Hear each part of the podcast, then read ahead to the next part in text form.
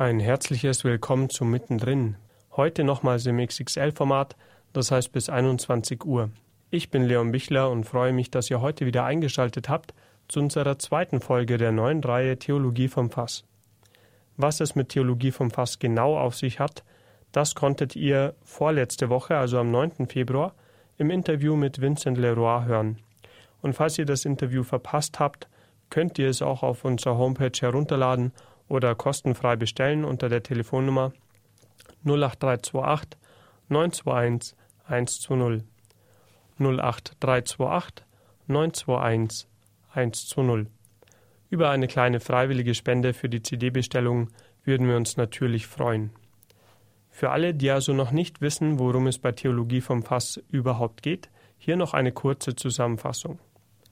Theologie vom Fass München ist eine junge Apostolatsinitiative, die unter dem Motto steht, wenn die Menschen nicht zur Kirche kommen, dann muss die Kirche eben zu den Menschen kommen.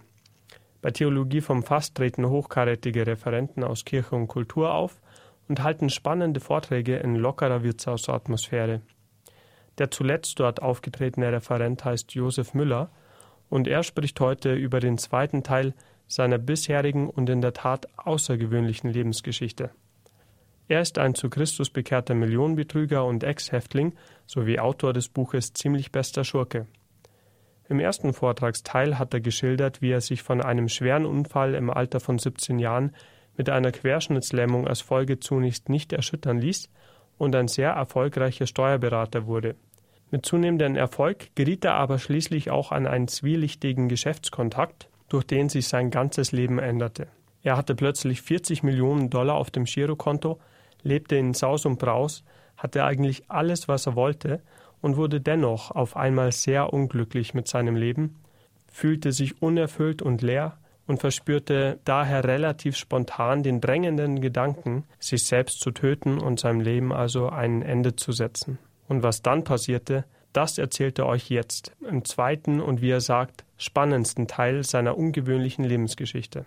Gute Unterhaltung und geistigen Gewinn bei Theologie vom Fass mit Josef Müller wünscht euch euer Leon Bichler von Radio Horeb. Leben mit Gott. Zweiter Teil. Und jetzt Peter Hane hat letztes Jahr, wie ich bei ihm Pfingsten war, gesagt, er hat seinen Freund Markus Lanz angerufen. Die sind ja beim selben Sender, beim ZDF.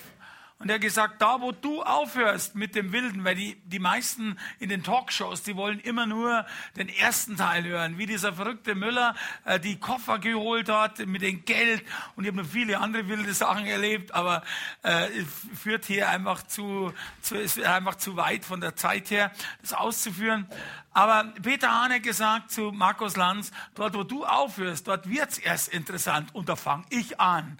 Und so will ich meinen zweiten Teil beginnen, weil jetzt beginnt's erst richtig interessant zu werden, weil bis jetzt war das Ganze zwar äh, auch schon fast unglaublich, aber was jetzt kam, ist für mich als äh, von der Seite, wo ich das gesehen habe, weil ich wusste ja nicht, was auf mich zukommt, schon wirklich etwas, äh, wo ich heute mit Staunen, nicht nur mit Staunen, mit mancher unerklärlichen Sache eigentlich da bin. Aber heute, dafür passiert mir heute etwas, heute bin ich richtig glücklich. Und wie es dazu kam, ähm, äh, erzähle ich euch jetzt. Also wir waren auf dem Balkon im 20. Stockwerk des Penthauses von Josef Müller im Februar 2005.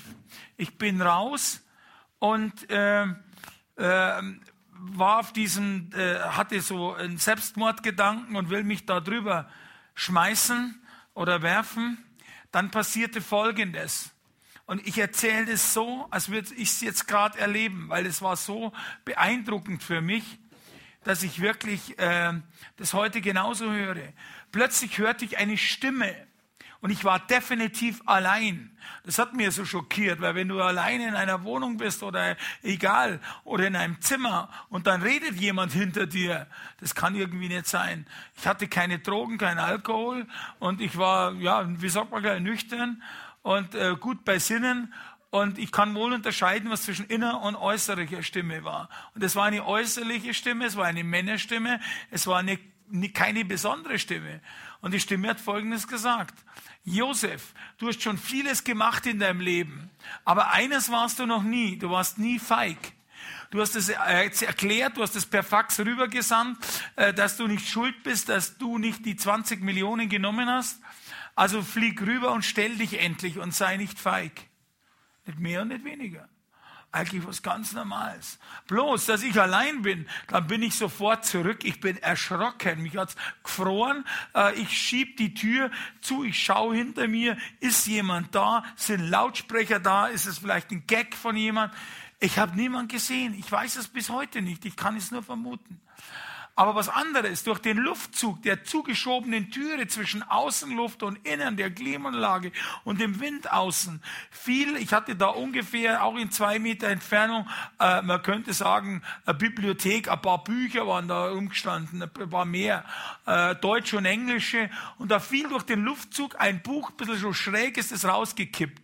Und aus diesem Buch fiel ein Zettel an den Boden und äh, kleiner. Und der und den habe ich einfach aus äh, mechanischen bin ich da hin und habe das aufgehoben.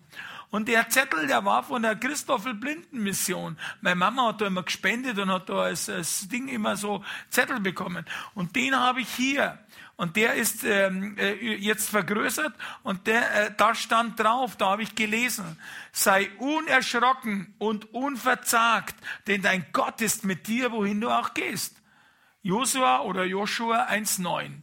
Sei unerschrocken und unverzagt, denn dein Gott ist mit dir, wohin du auch gehst.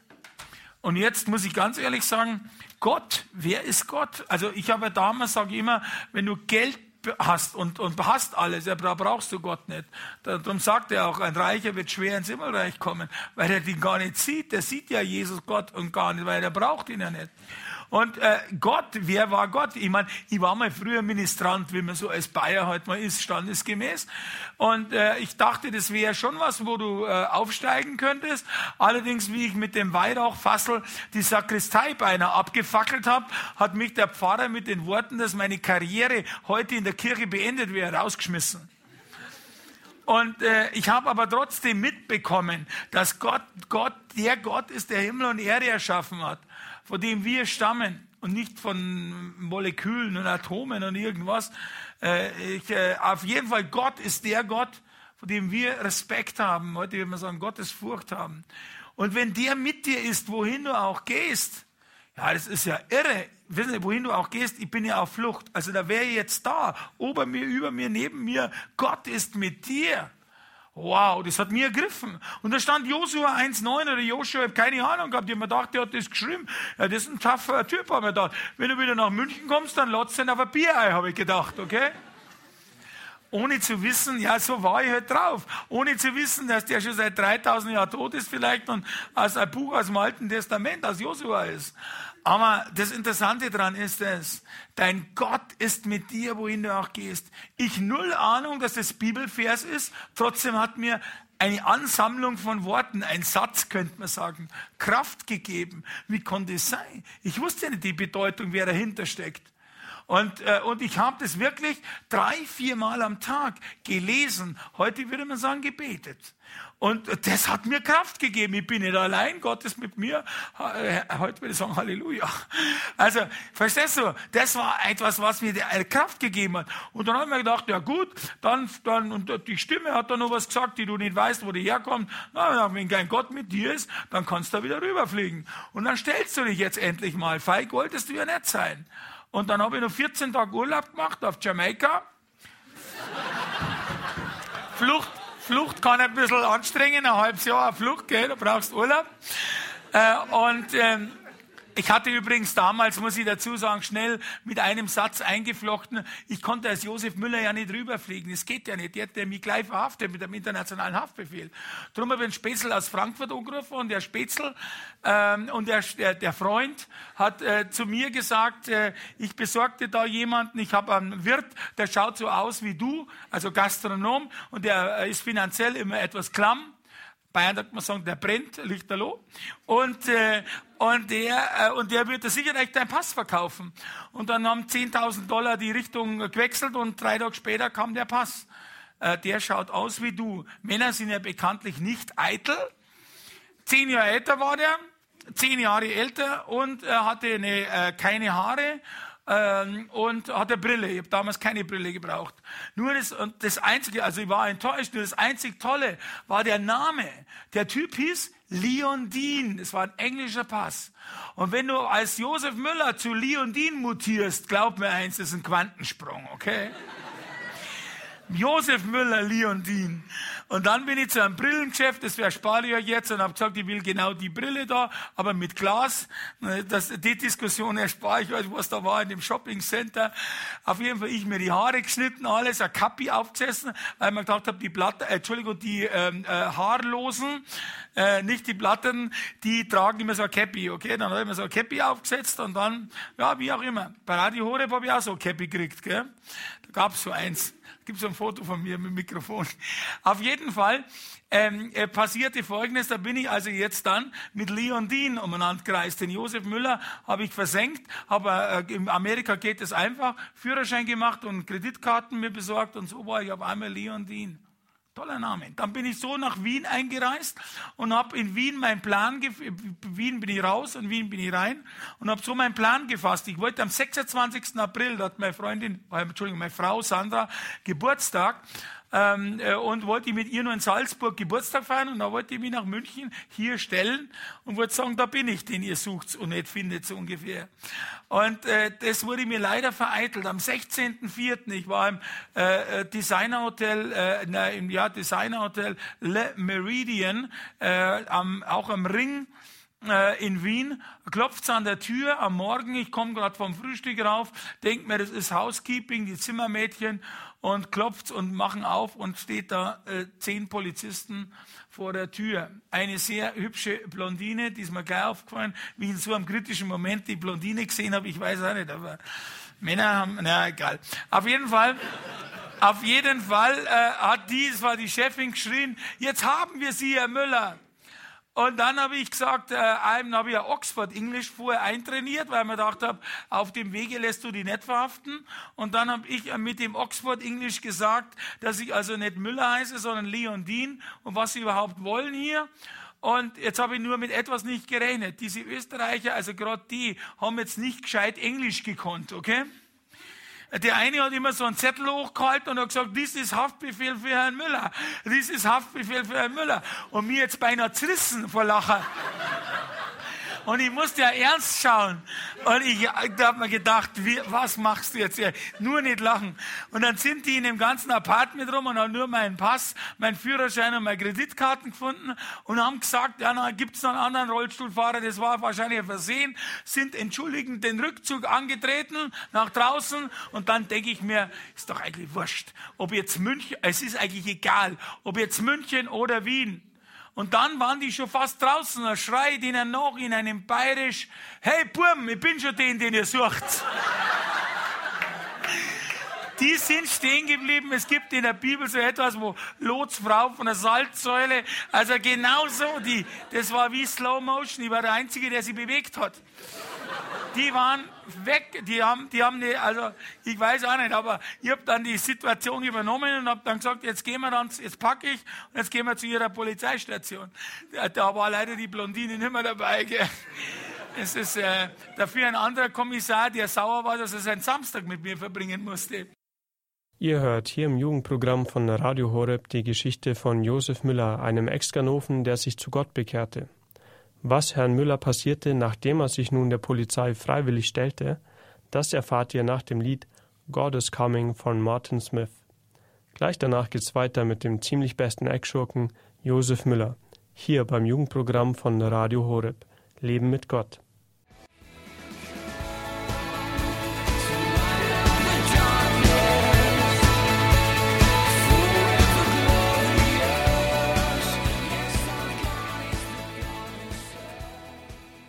Willkommen zurück bei Mittendrin XXL auf Radio Horeb.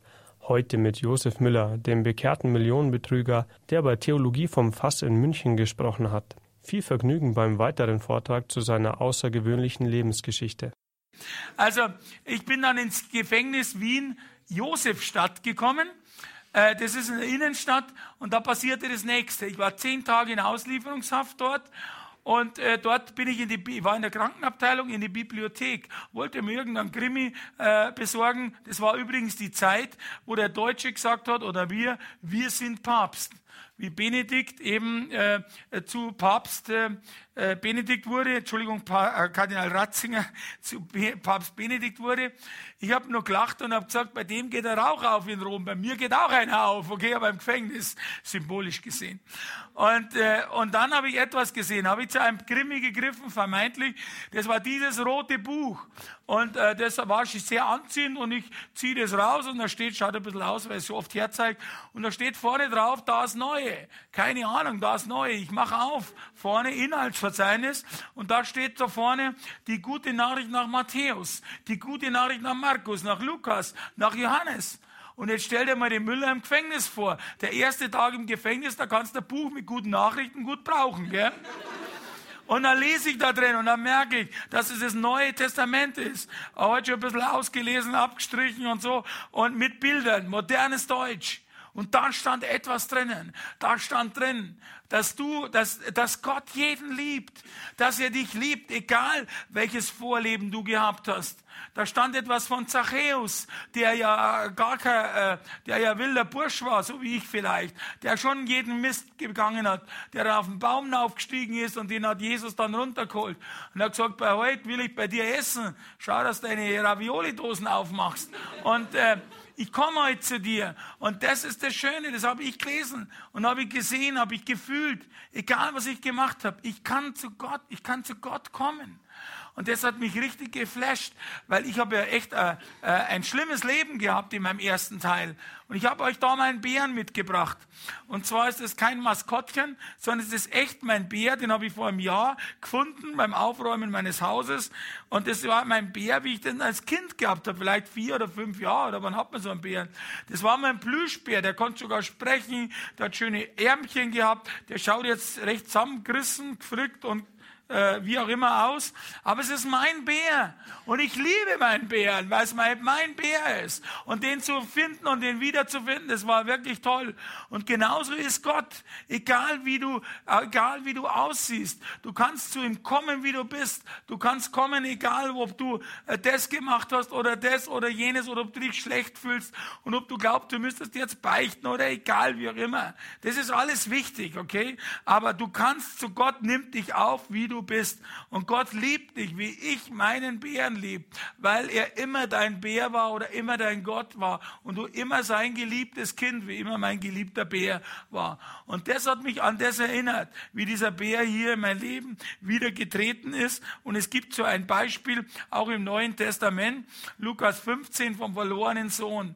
Der ist im Schweinestall aufgewacht und ich bin im Gefängnis aufgewacht.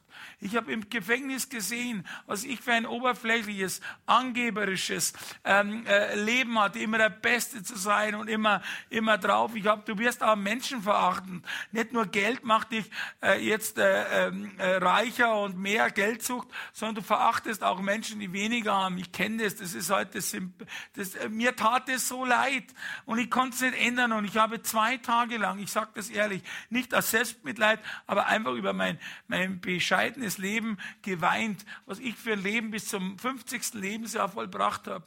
Nur in diesem Glamourzeug und, und eigentlich nutzlos und dekadent und leer eigentlich, wenn man es auf den Punkt bringt. Ich habe zwar schon was gemacht als Steuerberater, klar, aber ich habe dann eigentlich, bin irgendwo auf die falsche Bahn gekommen und ich habe mir das eigentlich, äh, ich habe meine Ziele mir ganz, meine Werte mir ganz anders vorgestellt. Und da kam Gott und hat gesagt, egal, du kannst mit mir ein neues Leben anfangen. Fang ein neues Leben an. Dann bin ich nach München gekommen, äh, nach zehn Tagen, und dann besuchte mich mein Vater mit 89 Jahren im Gefängnis. Und äh, die hat mir ein Bücher geschenkt und dieses Bücher, der hat mir, äh, der gute Katholik, Evangelist erster Stunde, also der hat immer gesagt, entweder oben oder unten, entscheide dich sofort. So seine, es war so die Zeit, okay, also die, die Haushälterin hat immer gesagt, die ihm geholfen haben, äh, Hölle oder Himmel, also Himmel oder Hölle, entscheiden sie sich. Dann hat die immer gesagt, ich komme aus dem Osten, ich weiß gar nicht, um was es geht.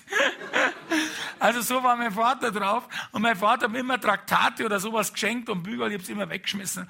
Und jetzt im Gefängnis schenkt er mir dieses Buch vom Palutinerpater Dr. Jörg Müller aus Freising. Und das heißt, Gott heilt auch dich. Aber das ist, äh, das Buch gibt's nicht mehr vergriffen, seitdem ich das seit einem Jahr herzeige, auch antiquarisch nicht mehr zu erhalten. Die letzten Stücke haben 30 Euro gekostet, 9 Mark hat das damals gekostet. Also, und was mich so angezogen hat an dem Buch war, da steht der Untertitel, seelische und körperliche Heilung durch einen lebendigen Glauben. Da hat mir das Wort lebendig so angetörnt. Das hat lebendiger Glaube. Ja, ich bin, als, ich bin übrigens als Katholik schon als Tradition und meinen Eltern zuliebe auch später immer meistens am Sonntag in die Kirche gegangen. Ich bin sogar in Amerika, wie ich auf Flucht war, in die katholische Kirche gegangen, Roman Catholic Church. Und, ähm, ähm, aber mehr als, äh, ich will nicht sagen Pflichtbewusstsein, äh, einfach als, als Gewohnheit, als Tradition. Ich wusste schon, dass Jesus am äh, Karfreitag an das Kreuz äh, genagelt wurde und er wieder auferstanden ist. Das wusste ich alles, aber ich dachte, das geht um Tradition, um, um einfach um Respekt davor, was, also, dass man das halt irgendwie feiert, genauso wie vielleicht das Erntedankfest oder so. Und das habe ich gedacht, dass man das so ist. Ich hab's, ich hab, niemand hat mir gesagt, was ein lebendiger Glaube ist. Da steht drin, in wenigen Worten, der äh, Theologie und äh, äh, Psychologe äh, Müller ist in eine katholische Messe gegangen, hat er, schreibt er da drin, schreibt nicht ich, und da hat er lauter unerlöste Leute gesehen, die haben alle schon traurig ausgeschaut, so richtig, oh, also nichts nix, nix Fröhliches. Und dann ist er in die charismatische Erneuerung gegangen, hat er beschrieben. Da ging es um Lebensübergabe zu Jesus. Da ging es um Lobpreis. Da ging es um Zungengebet, um Sprachgebet. Da ging es um eine erlösende Botschaft. Und das hat mich richtig angetörnt. Da habe ich gesagt, wow, so etwas gibt es. Das hat mir nie jemand gesagt. Ich möchte dazu sagen, vielleicht hätte ich es auch gar nicht gehört, okay? Aber äh, da passierte mir Folgendes, wie ich im Gefängnis war, in München, Stadelheim, gar nicht weit von hier weg. Mein Vater war 89 Jahre und dement. Meine Mama, die ist gerade gestorben zu diesem Zeitpunkt mit 86 an einem Herzinfarkt, weil sie sich irgendwie übernommen hat beim Schneeschaufeln. Meine Frau hat mich leider verlassen mit meinem Chauffeur und meinem Auto, standesgemäß, okay? Der hat ihn dann geheiratet später. Aber egal, jetzt hat's ihn. Und, äh, und dann, äh, und dann die Reichen, die kennen die nicht mehr. Für die bist du Abschaum. Wenn du im Gefängnis bist, dann bist du Abschaum, dann bist du nix, dann bist du Dreck. Habe ich früher genauso gesehen. Und jetzt war ich selber, ich selber war Abschaum. Ich selber bin mit Mörder, Vergewaltiger und, und Diebstahl und alle möglichen Jungs im Gefängnis gewesen. Ich war selber jetzt der Dreck von mir selber. Und das hat mich schon ziemlich äh, mitgenommen. Und ich will, äh, ich war auch gesundheitlich total am Ende. Ich hatte ein metabolisches Syndrom. Das heißt, ich hatte Übergewicht, äh, Adipositas 110 Kilo gewogen, war schwerer Diabetiker und zugleich hatte ich Bluthochdruck. Ich war alkoholsüchtig durch das, den Champagner und den Wodka und war elf Jahre Kokain drogensüchtig und äh, war kurz vor der Erblindung, weil ich mit der Diabetes nichts an, weil, weil da nichts gemacht habe. Hier gleich um die Kurve in der Mathildenstraße, die Augenklinik, die haben zu mir gesagt, in einem Jahr spätestens werden Sie blind sein. Dann sage ich, ja, dann können Sie doch was operieren oder so. Und dann sagte sie, haben diesen Point of No Return überschritten. Das heißt, Sie können gar nichts machen. Und ich sagte, da beginnt es ernst zu werden, wenn dir jemand sagt, du wirst blind. Ich habe nur einen Spaß gemacht und habe gesagt, weil ich mir das praktisch vorgestellt habe, ich habe gesagt, blind und Rollstuhl, das geht überhaupt nicht, habe ich mal gesagt. Und der hat gesagt, Sie werden nicht lachen, Sie werden es erleben. Was dann passiert, erzähle ich euch. Aber ich will euch eine Passage jetzt aus meinem Buch vorlesen. Das Buch übrigens ist wie folgt aufgebaut. Nicht mit Halleluja, preis den Herrn, dann würde er nur, äh, mein Verlag hat gesagt, das würden dann nur Christen lesen. Sondern das Buch ist wild reinkommend wie ein Krimi. Ich habe auch für, ich habe auch für ganz andere Leute gearbeitet. Ich habe es echt nicht gewusst. Also, äh, manche lachen darüber, aber ich beschreibe beschreibe, warum ich es nicht gewusst habe. Ich habe für Gaddafi gearbeitet in Libyen und ich habe für Mobutu, das war so ein Rädelsführer, seine Söhne, habe ich auch Gelder eingetauscht in London. Ich war immer so ein, so ein Geldwäscher geworden. Das hat sich schnell rumgesprochen, okay. Aber es war kein Spaß, weil äh, Blutgeld, das Wort war mir nicht bekannt, okay. Ich habe nur das Geld gesehen und was da passiert ist und wie das erwirtschaftet worden ist. Das ist aber eine ganz andere Komponente. Äh, äh, ich habe dann ähm, im äh, Kapitel 24 schreibe ich, da beginnt's, die Change Manager kommen an Bord. Mein Vater war einer dieser Change Manager mit diesem Büchlein. Ich schreibe, im Gefängnis stürzte mein Imperium, mein System, mein Denken, mein Leben, meine Werteordnung. Er stürzte einfach alles wie ein Kartenhaus in sich zusammen. Ich war in der dunkelsten Stunde meines Lebens angekommen. Auf einen Schlag brachen mir alle zwölf Elemente weg, aus denen ich die Josef Müller Erfolgsstory gestrickt hatte. Gesundheit und Kraft, Geld, Erfolg, Selbstsicherheit, Ehre, Luxus, Freiheit, Liebe, Freundschaft, Sex und Drogen. Alles war weg. Und ich hatte nur noch mehr eigentlich den Ausweg, dass ich meinem Leben wieder mal oder echt ein Ende setze oder ich würde es mal wirklich versuchen, ob es Gott denn wirklich gibt. Ich kannte Gott nicht und vielleicht reden die alle nur und schreiben Bücher und, und haben das alles nur im Hirn. Ich brauchte einen Gott jetzt zum Anfassen. Ich brauchte etwas, wo ich mich klammern kann. Äh, und ich schreibe dort, ich hatte nichts mehr zu verlieren. Ich versuchte es mal mit der Methode Müller, also mit dieser Methode aus den Büchern. Ich überlegte genau und dann machte ich etwas Krasses. Ihr hört den ehemaligen Millionenbetrüger Josef Müller bei der Veranstaltung Theologie vom Fass in München. Gleich erzählt er euch, was er denn krasses machte. Jetzt aber zunächst für euch das Lied I Believe in You Now von Michael W. Smith.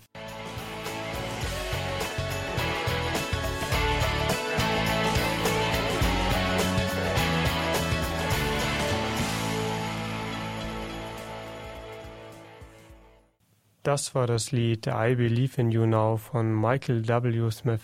Ihr habt eingeschaltet beim Jugendprogramm von Radio Horeb und zwar bei Mittendrin. Promis und Normalos sprechen über Gott und die Welt.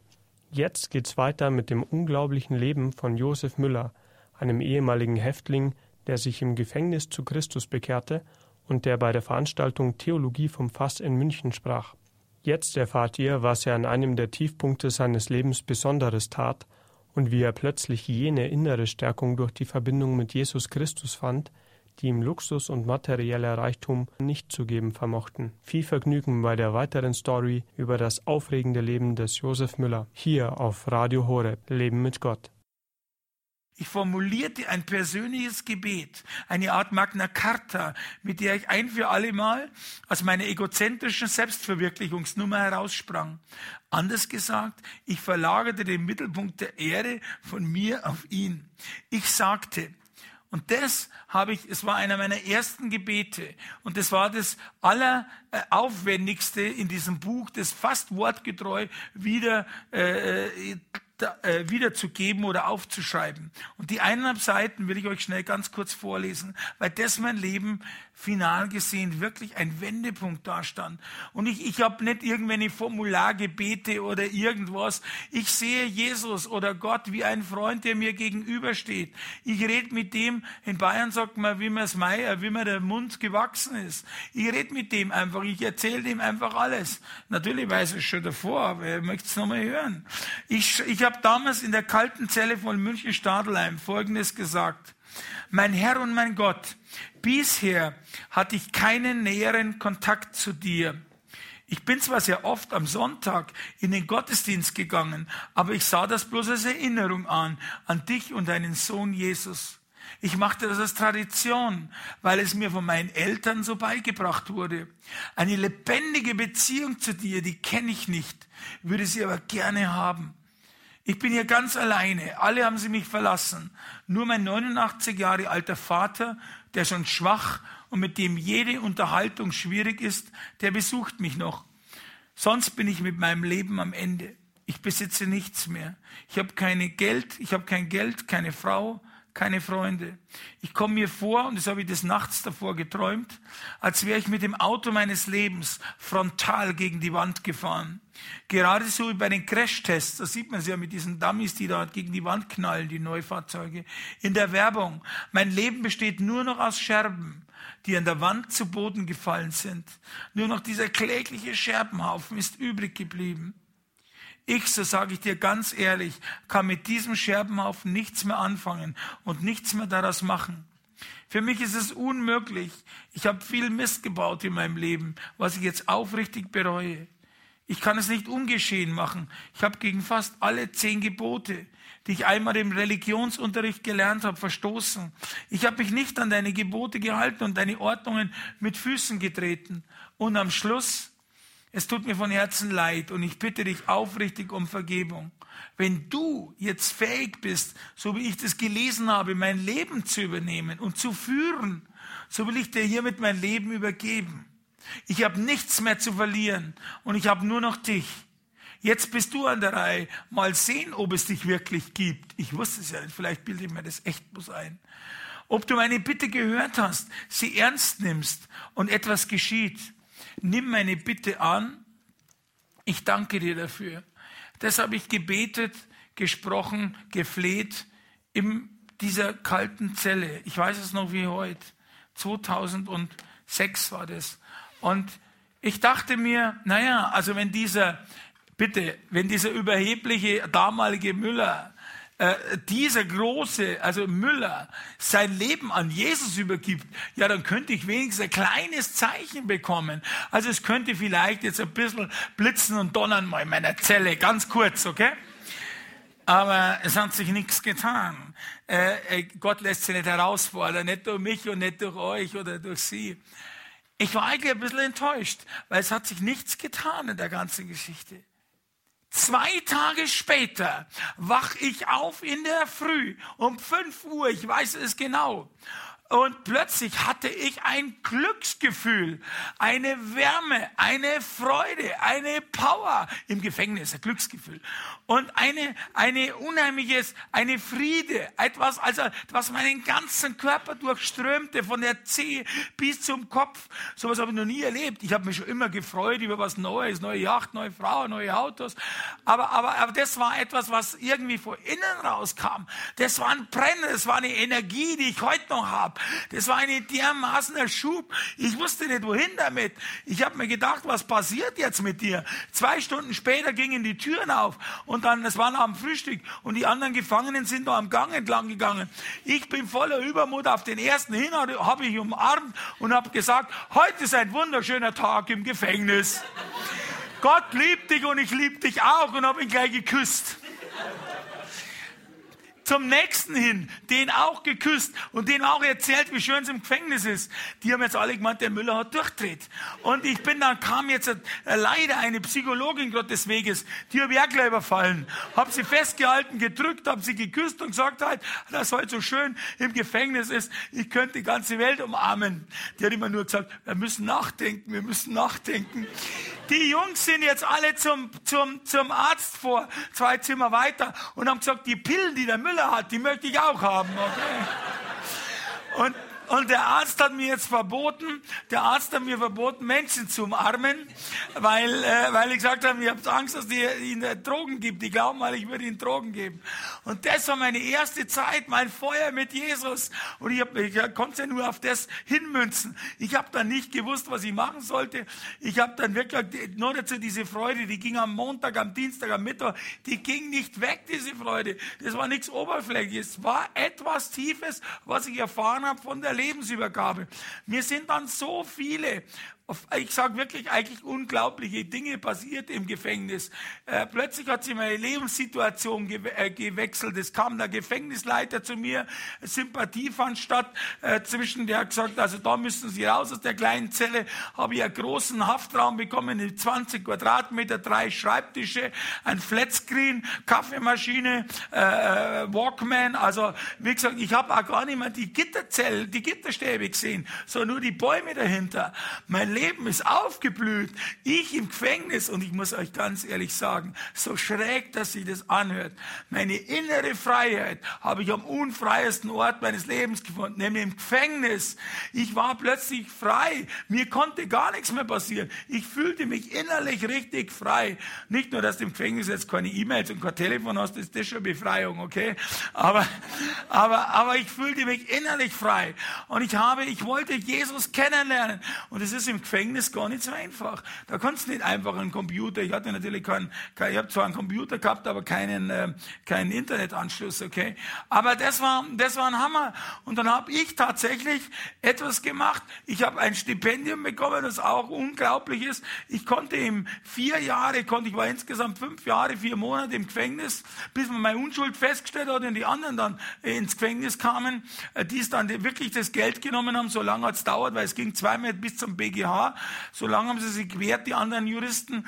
Und, äh, und ich konnte vier Jahre lang Theologie studieren. Ich wollte nie Pastor, Pfarrer, Kaplan oder sowas werden. Ich wollte nur wissen, wer ist Jesus. Und das war richtig eine tolle Zeit mit den Studienheften, Fernstudium. Und es war eine irre Zeit. In Ruhe konnte ich mich mit Jesus und mit allem auseinandersetzen. Und äh, unter anderem war das auch, ich habe gesagt, äh, Jesus mit einer Gemeinde, eine Gemeinschaft von Christen. Ich war ganz allein. Am Anfang habe ich gemeint, die sind alle mitgeflasht. Und es steht auch drinnen. Äh, ich, äh, man, ihr seid wahrscheinlich alle getauft oder nicht, aber die meisten. Aber es steht drinnen, dass du wiedergeboren werden musst. Und so kannst nicht ins Reich Gottes kommen, okay? Und die Wiedergeburt hat bei mir dort stattgefunden. Es war eine, ich bin auch getauft, aber das war eine Akzeptanz, dass ich eine neue, äh, eine neue Beziehung zu Jesus gefunden habe. Und das hat mich damals so geflasht, so gepackt an der Geschichte. Und dieses Ding, das, äh, das erzähle ich heute, dass die Leute eben, das ist das Problem, dass es nicht drauf ankommt. Und jeder, der mir jetzt zuhört, der das vielleicht nicht versteht, möchte das verzeihen. Ich habe gesagt, muss ich katholisch, ich bin katholisch, ich bin ja immer noch katholisch, äh, so die evangelisch freikirchlich war, was ist richtig? Da habe ich nie eine Antwort bekommen, weil es um das direkt nicht geht. Es geht um eine lebendige Liebesbeziehung zu Jesus. Wie bekomme ich ein brennendes Herz zu Jesus? Um die Frage geht's. Und Theresa von Lisieux sagt, wenn du schon zehn Jahre im Glauben bist oder länger und es ist nur noch mehr Glut übrig, ja, dann musst du dann Scheit nachlegen, dass das Ding wieder brennt. Es geht um das Feuer zu Jesus, dass du am Anfang, ich habe alles aufgesogen, ich habe alles gelesen, alles gehört. Plötzlich habe ich gesagt, ich habe keine Gemeinde. Zwei Tage später drehe ich am Radio, habe ich Radio Horeb drinnen, okay? Und da hatte ich eine Gemeinde plötzlich. Und als nächstes habe ich den Johannes Hartl gehört, okay? Mit seiner jugendlichen Stimme in, in, in, in, im, am Abend der Jugend, am Montagabend und so. Und da habe ich den gehört und habe mir gedacht, der redet ja ganz anders wie die Pfarrer, die ich kennengelernt habe, okay? Der hat powervoll gesprochen, der hat von diesem Feuer gesprochen. Und das wollte ich auch. Ihr hört Josef Müller, den bekehrten Ex-Häftling und Autor des Buches Ziemlich bester Schurke. Er hat uns von seiner bewegenden Lebens- und Bekehrungsgeschichte bisher erzählt und auch davon, welche bedeutende Rolle unser Radiosender und ganz speziell sogar das Jugendprogramm auf Radio Horeb dabei für ihn spielte, als er im Gefängnis war. Gleich erzählte er noch mehr Interessantes aus der Zeit nach seiner Inhaftierung und von einem medizinisch ganz besonderen Ereignis in seinem Leben – und zuvor noch für euch der Song Befreit durch deine Gnade von der Gruppe Gracetown. Gute Entspannung mit Radio Horeb.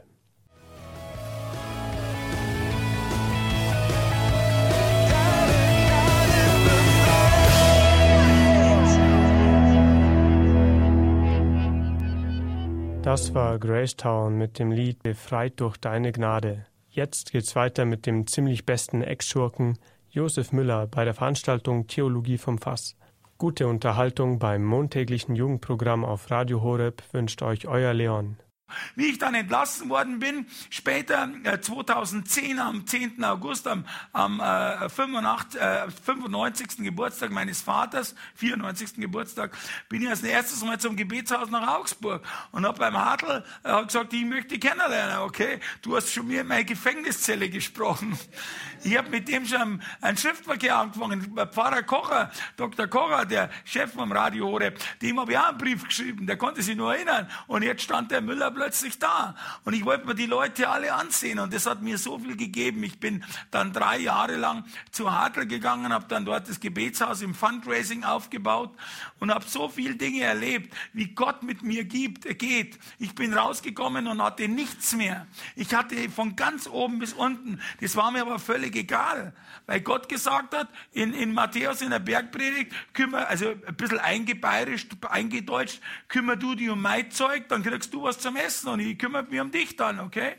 So steht es ungefähr drin. Also kümmere dich ums Reich Gottes, alles andere wird dir dazugegeben. Dann habe ich gesagt, wenn du das schreiben lässt, dann wird schon so sein. Dann kümmere dich mir um das, was du mir zeigst. Und das habe ich gemacht. Und ich sage euch eins, das Ganze ist viereinhalb Jahre her. Jeden Monat ist die Rechnung aufgegangen. Jeden Monat. Und ich muss mich nicht drum kümmern, weil ich habe gesagt, Geld verdienen kann ich jederzeit. Aber da kann ich mich nicht kümmern um das Reich Gottes, um das, was du mir gibst. Und seinerzeit bin ich halt einfach, äh, einfach, wir Menschen, ich habe eins festgestellt, wir wollen, ich wollte auch, wir wollen immer, dass wir unsere Pläne durchsetzen und Gott soll die segnen. Aber so läuft's halt leider nicht. Sondern es ist ein Vertrauensbeweis. Du übergibst es Gott, er zeigt dir, was er damit macht und dann sind die Pläne gesegnet. Nämlich nicht unsere Pläne, sondern seine Pläne. Und es ist etwas so Wertvolles. Und ich habe das erkannt, wie man eine lebendige Beziehung lebt. Und die lebendige Beziehung, um das euch am Schluss, jetzt kommen wir nämlich zu dem Schluss, weil sonst wird's lang, äh, werde ich euch erzählen, wie so ein Tagesablauf auf, äh, aussieht. Ich wache in der Früh im Bett auf und sage, erst einmal danke dafür, dass ich die Nacht äh, aufgewacht bin. Für den letzten Tag danke ich. Und ich sage, ich habe Folgendes in Planung heute. Das und das und das. Und ich bitte nicht nur um deinen Segen, sondern zeig mir das. Äh, zeig mir, ob ich das richtig mache. Vor jedem Telefonat auch ähm, äh, bete ich und ein Stoßgebet dazu. Und ich, ich lebe ihn richtig aktiv. Das geht natürlich nicht von heute auf morgen. Das musst du halt lernen. Ich nehme den richtig in meinen Tagesablauf mit rein. Manchmal denken sich die Autofahrer, jetzt ist ja nicht so schlimm, jetzt gibt es ja Freisprechanlagen. Die wissen bloß nicht, dass ich mit Jesus rede und nicht mit meiner Freisprechanlage, wenn ich Auto fahre, okay? Aber das heißt, also, Jesus in den aktiven Kreislauf, in den Tag mit reinzubringen. Mir sind Dinge passiert, die würdest du normal sagen, völlig unmöglich. Ich erzähle bloß eine Sache, nämlich das, was mit meinen Augen passiert ist. Der Arzt hier vom, ähm, äh, von der Augenklinik hier in München hat mir gesagt, das Einzige, was wir machen können, wir können die Augen lasern. Das heißt, eine Laserbehandlung, zehn Behandlungen alle 14 Tage, dann können wir den Zeitpunkt der, ähm, der Erblindung, können wir nach hinten schieben, vielleicht ein halbes Jahr. Dann sage ich, jeder Tag ist wichtig. Und dann fangen die an, ich war da immer sie nur ins Gefängnis, haben die mich ausgeführt, immer alle 14 Tage am Donnerstag, nach Harlaching raus in die Augenklinik. Und ich habe mir gedacht, jetzt hilft wirklich, du musst jetzt beten. Und ich habe Gott angefleht und habe gesagt, jetzt zeigst du mir das Neue Testament. Und, und, und, und eigentlich müsst ihr nicht das Neue Testament lesen, sondern ihr müsst Braille-Schrift, die Blindenschrift lernen. Makaber, aber so ist es ja. Und, und, und dann bin ich das erste Mal beim Lesen gewesen, beim zweiten Mal, beim dritten Mal, nichts ist passiert. Ich habe gebetet ohne Ende. Immer wieder. Ich habe nicht locker gelassen. Ich gehe beim vierten Mal raus und dann passiert Folgendes. Die Ärztin untersucht zuerst im Mikroskop das Lasern und das, wie das äh, verödet, das Lasern vor den 14 Tagen davor. Und plötzlich meinte sie, sie hat den falschen Akt. Und dann stellt sie schon fest, dass der richtige Akt ist und dann holt sie einen Chef, dann holt sie einen Oberarzt, dann den Chef der Klinik, Augenklinik München-Hallaching und alle haben sie in meine Augen geschaut und haben nichts gesagt. Und ich habe mir gedacht, oh Gott, die werden jetzt gleich sagen, morgen sind sie, morgen sind sie blind. Und dann sage ich zu dem Chef, sage ich, was sehen Sie denn in meinen Augen? Spannen Sie mir nicht auf die Folter, sagen Sie was. Dann sagt der Herr Müller, ich weiß nicht, wie ich es Ihnen erklären soll, aber Sie haben eine jungfräuliche Netzhaut wie ein Kind. Das können wir uns nicht erklären. Man müsste wenigstens die Lasereinschüsse vom letzten Mal sehen. Dann sage ich, das kann es ja nicht sein. Sagt er, Sie haben eine Netzhaut, wir können uns nicht erklären. Dann sage ich, was mache ich denn jetzt? Dann sage ich, Sie können nach Hause gehen. Dann, dann sagt der Beamte, nein, nein, nein, nein, nein, der geht schon wieder mit ins Gefängnis, okay? Und, und dann, dann habe ich gesagt, ja, aber so können Sie mich doch nicht gehen lassen. Das kann doch nicht sein. Sie, zuerst sagen Sie zu mir, äh, Sie wären blind und jetzt sagen Sie, Sie haben ein Netzhaut wie ein Kind. Ich, ist das bei euch an der Tagesordnung, solche Sachen? Und das war kein Christ, glaubt mir das. Das war kein Christ. Und der, der hat gesagt, weil er wirklich, äh, der war selber sprachlos. Der hat vor seinen Ärzten hat der gesagt, Herr Müller, wir können es uns alle nicht erklären. Aber ich glaube, wir waren heute Zeuge eines Wunders. Und das, das friert mich heute noch. Das ist nicht irgendwas, wo irgendjemand was gesagt hat und das, du weißt nicht, ob das so war. Das habe ich selber erlebt, ich eigentlich, mit meinem, äh, also verdient habe ich mir das sicherlich nicht, okay? Und das ist Gottes Gnade. Ich habe das heute wieder äh, öfters in den letzten zwei Jahren immer wieder jedes Jahr zur Augenuntersuchung gewesen und der Augenarzt sagt immer, in ihrem Alter so eine Netzhaut, das gibt's gar nicht, okay? Und das ist Gottes Gnade. Das ist etwas, was ich nicht herbeibitten kann. Und ich habe auch gelernt, dass ich nicht, ich sage mal, äh, äh, dass ich nicht durch Sonntag äh, Kirche gehen und, und, und, und, und, und spenden und, und ein braver Mann sein oder eine brave Frau sein, dass das der Eintrittsberechtigung äh, äh, äh, ins, ins Reich Gottes ist. Das ist es eben nicht. Da werden viele aufwachen und werden sagen, ich habe doch für dich alles getan und der Herr wird sagen, ich kenne euch nicht. Weil es geht nicht darum, irgendwas zu tun oder nicht zu tun, Strichlisten zu machen. Du warst da im Sonntag. Sonntag gehe ich heute in die Kirche, um Gemeinschaft zu haben mit Gott und mit meinen Freunden, mit den mit Brüdern und Schwestern und nicht, weil ich muss. Und dieses Pflichtbewusstsein, das ist die falsche Einstellung. Und ich wünsche euch alle so eine brennende Beziehung, das brennende Herz zu Jesus. Und davon, das ist das Interessante, davon schreibe ich auch in meinem Buch. Mein Buch am Schluss mit zwei Sätzen, ähm, mein Buch hat folgenden Zweck und Sinn. Ich habe erst einmal alle, ich habe natürlich noch Schulden äh, bei meinen Gläubigern und da möchte ich mich nicht nur entschuldigen, sondern ich habe alle Buchautorenhonorare abgetreten an meine Gläubiger. Das wird mir jetzt gut tun, was da die, aus dem Buchverkauf immer rauskäme, aber ich will klares Zeichen setzen, dass das für die Gläubiger ist. Und ich habe das Buch so geschrieben, wenn Ihnen jetzt jemand einfällt, ich sage das immer, oder euch so einfällt, der, ich nenne es einfach mal nach Josef Müller, nach einfacher Sprache, glaubensresistent ist. Also zu dem dem du gesagt hast, kommst du heute mit, da reden wir vom Glauben oder, oder Eltern oder Kinder oder Freunde, die nichts wissen wollen vom Glauben, dann nimm ihnen das Buch mit, ich signiere es und ich muss dann ganz ehrlich sagen, und dann bete dafür, dass da was passiert. Da hat der Heilige Geist Zugriff dazu. Und ich habe das einfach gelernt. Ich habe so viele Mails bekommen von Menschen, die ihren Arbeitskollegen, ihren Freunden und, und, und das Buch geschenkt haben, dass ich mich jedes Mal für jede einzelne Mail nicht nur bei dem Schenkenden bedanke, sondern bei Gott eigentlich. Weil der Heilige Geist ist das nicht ich. Ich bin gar nichts. Ich bin einer, der erzählt von seiner Geschichte. Ich komme nicht besonders vor. Und ich werde auch nie anders bleiben oder anders sein. Das ist eine ganz einfache Geschichte. Und äh, ich will nur eins sagen dir am Schluss. Wenn du sagst, na ja, also das mag ja Müller sein und seine Story, was hat das mit mir zu tun? Weißt du was? Es steht auch in der Bergpredigt drinnen bei Matthäus, geh nach Hause.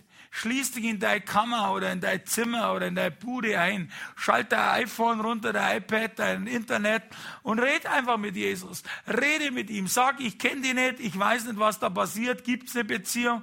Wie sprichst du zu dem Josef? Das erzähle ich auch ab und zu. Ähm, habe ich mal Pfarrersköchin gefragt, wie Jesus zu mir spricht. Okay, also durch Bibel, durch Menschen, durch allen möglichen. Äh, red einfach mit ihm. Er wird antworten, in welcher Weise auch immer.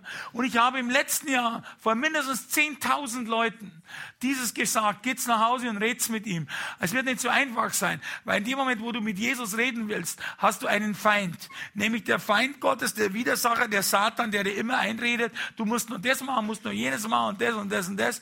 Du, du musst dir diese Zeit erkämpfen, weil dein ganzer Tag nur voll ist mit allen möglichen Sachen. Erkämpfe dir die Zeit und red in ein paar Minuten, wie auch immer, oder zehn Minuten am Tag, am besten in der Früh, am Morgen, nicht morgen grauen, sondern am besten am, am Morgen mache ich und lese jeden Tag, und das ist ein Tipp von mir, wie kann ich das Feuer haben oder wieder bekommen? Lese jeden Tag in der Früh einen kleinen Absatz, ein paar Verse oder ein paar Absätze in der Bibel. Das ist etwas, was dich zu dem bringt. Und äh, Gott hat sieben Milliarden noch was zugänglich zu ihm. Er hat einen ganz speziellen Zugang, den du hast. Und das ist das Schöne dran. Und drum, das gibt mir heute die Kraft, immer wieder, jeden Abend, wo es geht, von Gott zu reden, die Leute meine Geschichte zu erzählen, Spaß dabei zu haben und Menschen zu berühren mit einer Message, die wirklich von Gott ist, die mein Leben total geändert hat. Mein altes Leben ist Dreck im Vergleich zu meinem heutigen. Heute, man, die Vorteile, dass mir heute keiner mehr anpumpt, das ist klar, okay, aber, aber, aber das, was heute, mir ist das alte Leben in Klemmer und in Luxus, Jesus, das könntest du mir schenken. Ich habe diesen Schatz im Acker gefunden. Irgendwo steht in, einer, in einem, äh, in einem äh, Gleichnis, ein reicher Mann oder ein Mann hat einen Schatz im Acker gefunden, hat alles verkauft und hat sich den Schatz gekauft, den Acker gekauft. Und so ist es mir gegangen. Und das ist, glaube ich, das Schöne, wenn du als verlorener Sohn wieder Gemeinschaft hast mit Jesus, diese Getrennung weg hast. Und ich habe Gemeinschaft mit Gott durch Jesus, der für mich am Kreuz gestorben ist, wie ich das gelesen habe, dass Jesus für meine Sünden, für meine äh, ans Kreuz genagelt worden ist. Da habe ich mir gedacht, der muss richtig Schmerzen gehabt haben bei meinem Mist, den ich gebaut habe im Leben. Und das macht mich heute so stark. Das gibt mir die Kraft. Und deshalb bin ich hier. Und ich danke euch für den Vor fürs Zuhören. Und ich danke euch dafür, dass ihr meine Geschichte angehört habt. Und ich sage einfach, äh, das äh, war heute ein für mich auch genauso vielleicht wie für euch ein, äh, ich sage ehrlich, ein toller Abend. Ich danke euch dafür. Danke sehr. Danke.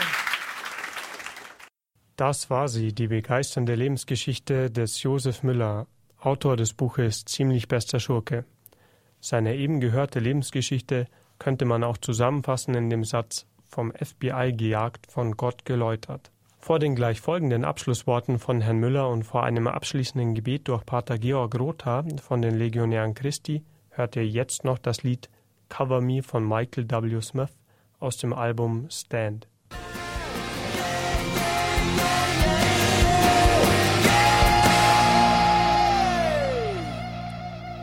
Cover Me von Michael W. Smith aus dem Album Stand. Willkommen zurück bei Mittendrin XXL auf Radio Horeb Heute mit Josef Müller, dem bekehrten Millionenbetrüger und Autor des Buches Ziemlich bester Schurke, der bei Theologie vom Fass in München gesprochen hat.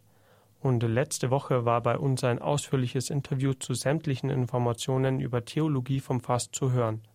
Bei Interesse an mehr Informationen zu dieser Veranstaltung könnt ihr diese auf unserer Homepage als Podcast herunterladen. In unserer Sendung mittendrin vom 9. Februar oder ihr ordert die Sendung ganz einfach bei unserem CD-Dienst unter folgender Telefonnummer 08328 921 120. Ich wiederhole 08328 921 120.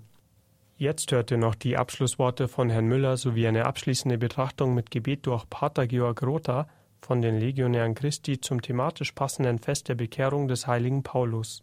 Dies wurde nämlich am Tag dieses aufgezeichneten Vortrages von Herrn Müller bei Theologie vom Fass, das heißt am 25. Januar in der katholischen Kirche gefeiert ich muss noch Folgendes sagen, zwei Dinge. Erstens, wenn ihr in einer Gemeinde geht, außerhalb oder irgendwo oder kennt Leute, die gerne, ich spreche auch in Firmen, ich spreche eigentlich überall, äh, die auch diese Message äh, gern hören würden. Ich spreche auch in kleinen katholischen Gemeinden, völlig egal. Da habe ich so einen Flyer, da steht es drauf, wie man mit mir Kontakt halten kann.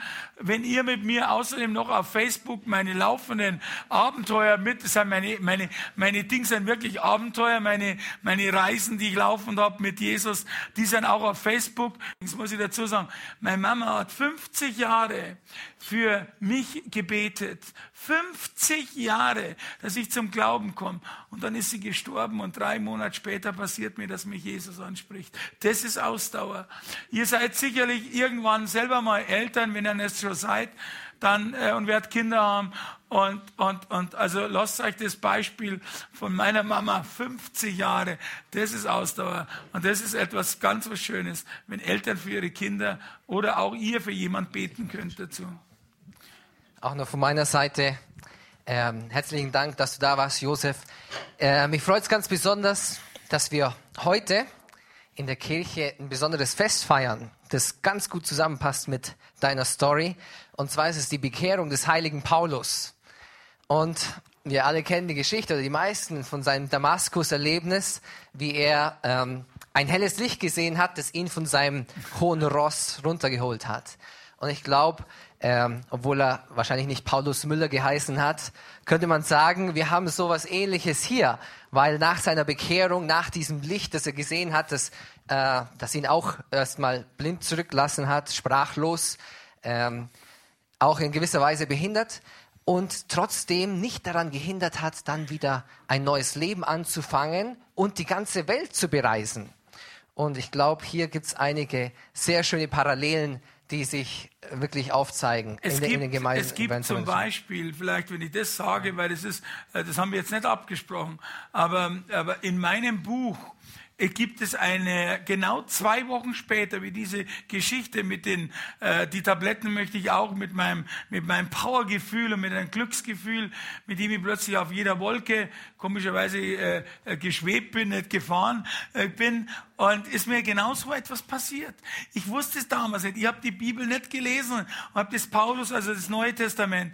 Ich war in der Kirche. In Stadelheim gibt's in der Mitte, das sieht man nicht, weil es umringt ist von den Bauten, gibt's eine katholische Kirche, in der auch evangelische äh, Feste abgehalten werden, aber da drinnen. Und da ist mir das passiert, dass ich in die Kirche ging und plötzlich traf mich ein Lichtstrahl, wie ein Spot von oben. Und ich habe gedacht, da fällt heute Licht rein, aber ich war mitten in einem gleißenden Licht und ich habe dann nachgeschaut, ich, es war kalt, weil es war, äh, es war ja äh, wirklich kalt, es war Frühjahr und, und es war eiskalt, eigentlich bloß um mich rum war es ganz warm und ich schaue dem Ding entgegen und es hört sich jetzt ein bisschen kitschig an. Ich habe mir nur gedacht, warum geht das Licht nicht weg? Es hat mich so geblendet und ich war der Einzige, der erstrahlt worden ist. Und ich sah, dass es durch so ein Butzenfenster rein äh, äh ist. Und bitte, ich, ich, ich, ich würde es selber, aber es war so. Ich sah dort oben eine Taube. Und, und heute würde man sagen, Taube ist Heiliger Geist. Das habe ich alles erst später erfahren.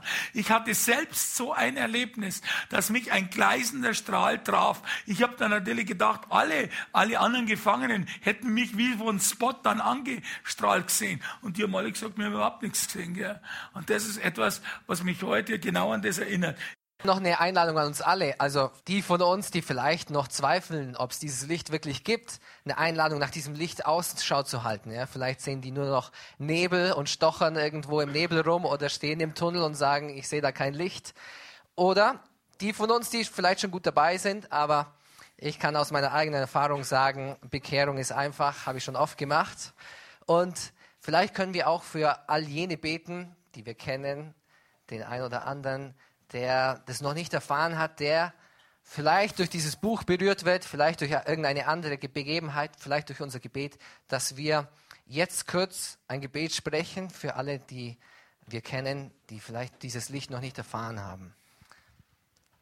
Herr, wir bitten dich, schenke dein Licht, gieß es aus in deine Herzen, entzünde du erstmal in unseren Herzen das Feuer deiner Liebe, dass wir es in diese Welt hineintragen können und entzünde durch die Funken, die aussprühen, durch das Zeugnis von Josef Müller, durch diese Bücher, durch das gute Wort und das gute Beispiel, das von uns ausgeht, all jene, die uns besonders am Herzen liegen, die dein Licht noch nicht gesehen haben, möge auch ihnen und uns allen immer wieder neu die Gnade dieser Bekehrung, die Gnade deines göttlichen Lichtes zuteil werden. Amen.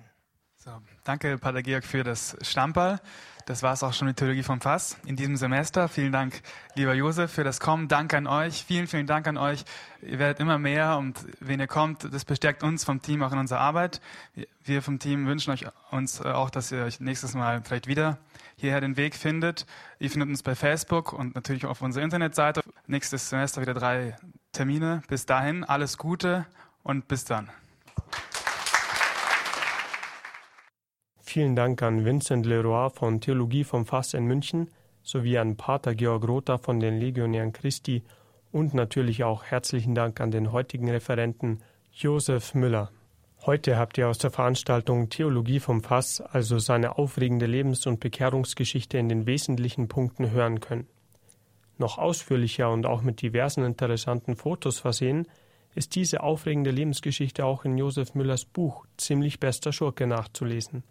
Welche weiteren interessanten Referenten ihr aus dem künftigen Programm von Theologie vom Fass bei uns hören könnt, das erfahrt ihr in Bälde über unsere Facebook-Seite Radio Horeb, Young and Faithful oder auf der Facebook-Seite Theologie vom Fass. Seid auch nächste Woche wieder dabei, wenn es heißt Mittendrin, Promis und Normalos sprechen über Gott und die Welt. Dann wieder mit Gingi und Wolfi. Für heute verabschiedet sich von euch euer Leon Bichler.